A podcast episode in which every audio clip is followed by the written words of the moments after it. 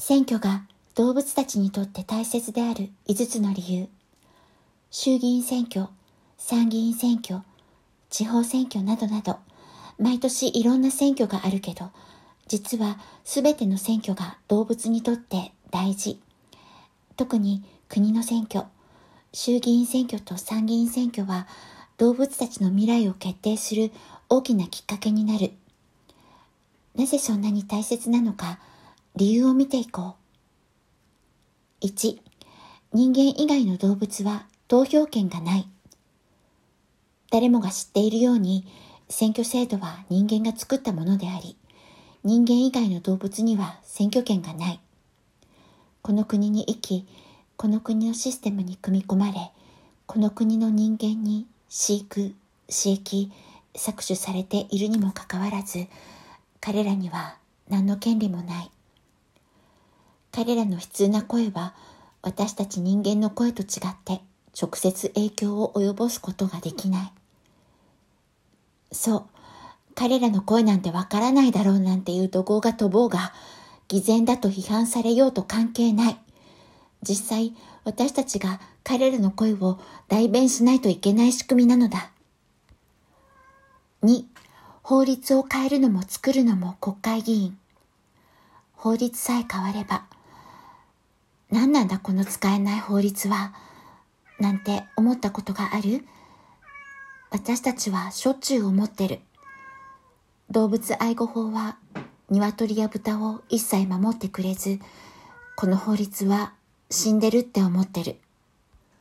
この法律を変えたり、ちゃんと使えるように省庁に通知を出させたり、解釈を変えるように働きかけたりすることができるのは国会議員だ。例えば、私たちが取り組んできた鶏の屠殺場での長時間放置と畜産動物の殺処分時における虐待。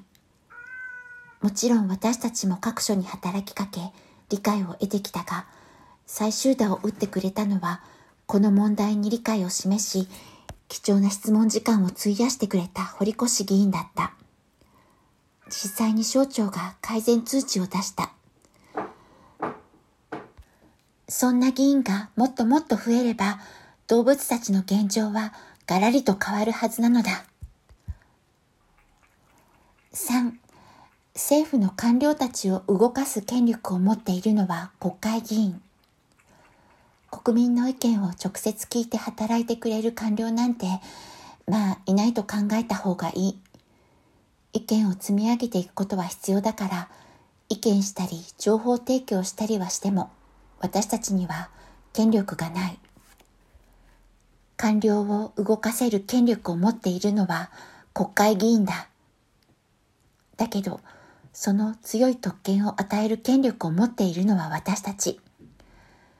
誰にこの特別な権力を与えるのか、よくよく考えないといけない。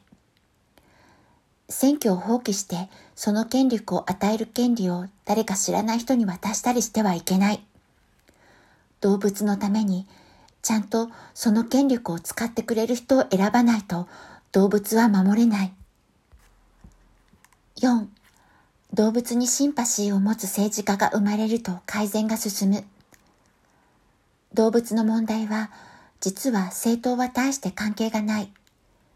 過去4年間でいろんな政党の国会議員が畜産動物のアニマルウェルフェアの向上をそれぞれが所属する委員会で訴えてくれた。動物にシンパシーを持つ国会議員が動物にシンパシーを持つ大臣に質問したら前進することが証明された。この流れを次の国会でも作らないといけない。1から3で述べてきたように、その候補者がその貴重な権力を本当に動物たちに使ってくれるかどうか見極めないといけない。アニマルライツセンターでは後日、その権力を使ってくれた候補者を見極めるための実績調査を公開する予定だ。選挙前にチェックしてね。5. 畜産動物を守りたくない候補者もいる。もはや犬と猫の殺処分や売買に関しては、候補者に質問しても不明にはならない。どの候補者もどの政党も犬猫の殺処分に反対し、犬猫の虐待に反対している。一方で、畜産動物と動物実験については、ここで苦しむ動物たちを守りたくない候補者がたくさんいる。つまり、秋田フーズ元代表が有罪確定したことから示されるように、アニマルウェルフェアを向上させず、動物をもっともっと酷使し、利益を上げたい業者がたくさんいることが証明されており、その業者の利益を守りたい政治家もいることが証明されている。違法な賄賂ではなく、合法な形で金を受け取ることはいくらでもできるのが今の日本のシステム。畜産動物たちの苦しみを減らすことには一切尽力せず、逆に苦しみを増やすことに超尽力しちゃう国会議員がいっぱいいる。次の選挙でそんな議員を一人でも減らさないと動物は救えない。ましてや、そんな議員に投票する可能性のある人に、あなたの票を奪われちゃっていいのか。投票しないということはそういうこと。動物虐待に加担させられちゃう可能性があるっていうこと。選挙に行こう。動物たちのために選挙に行こう。候補者に質問しよう。自分の選挙区の候補者にたった一つこんな質問をしてみて見極めよう。最も象徴的な採卵系を具体例として畜産動物のアニマルウェルフェアの推進の方針についてお教えください。世界的な流れである採卵系のケージフリー飼育、平飼い放牧飼育ですが、日本ではまだ導入が進んでおらず、旧来の飼育方法であるバタリーケージが90%を占める状況になっています。どちらの立場かお教えください。1、採卵系のケージフリー飼育への移行を支持し、推進する。2、バタリーケージ飼育を維持することを支持し、現在の飼育方法を守る。回答をもらったら、その回答の内容をアニマルライツセンターにも教えてください。10月31日、衆議院選挙候補者の回答を教えて。あなたの選挙区の候補者に以下の質問をし、もらった回答を教えてください。最も象徴的な採卵系を具体例として、畜産動物のアニマルウェルフェアの推進の方針についてお教えください。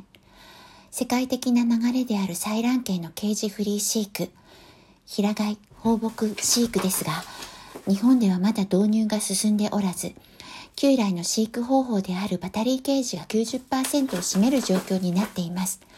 どちらの立場かお教えください。1、採卵系のケージフリー飼育への移行を支持し推進する。2、バタリーケージ飼育を維持することを支持し、現在の飼育方法を守る。お一人ずつフォーム送信してください。アニマルライツセンターのホームページのこちらの記事の中の入力フォームからお願いいたします。お手数おかけいたします。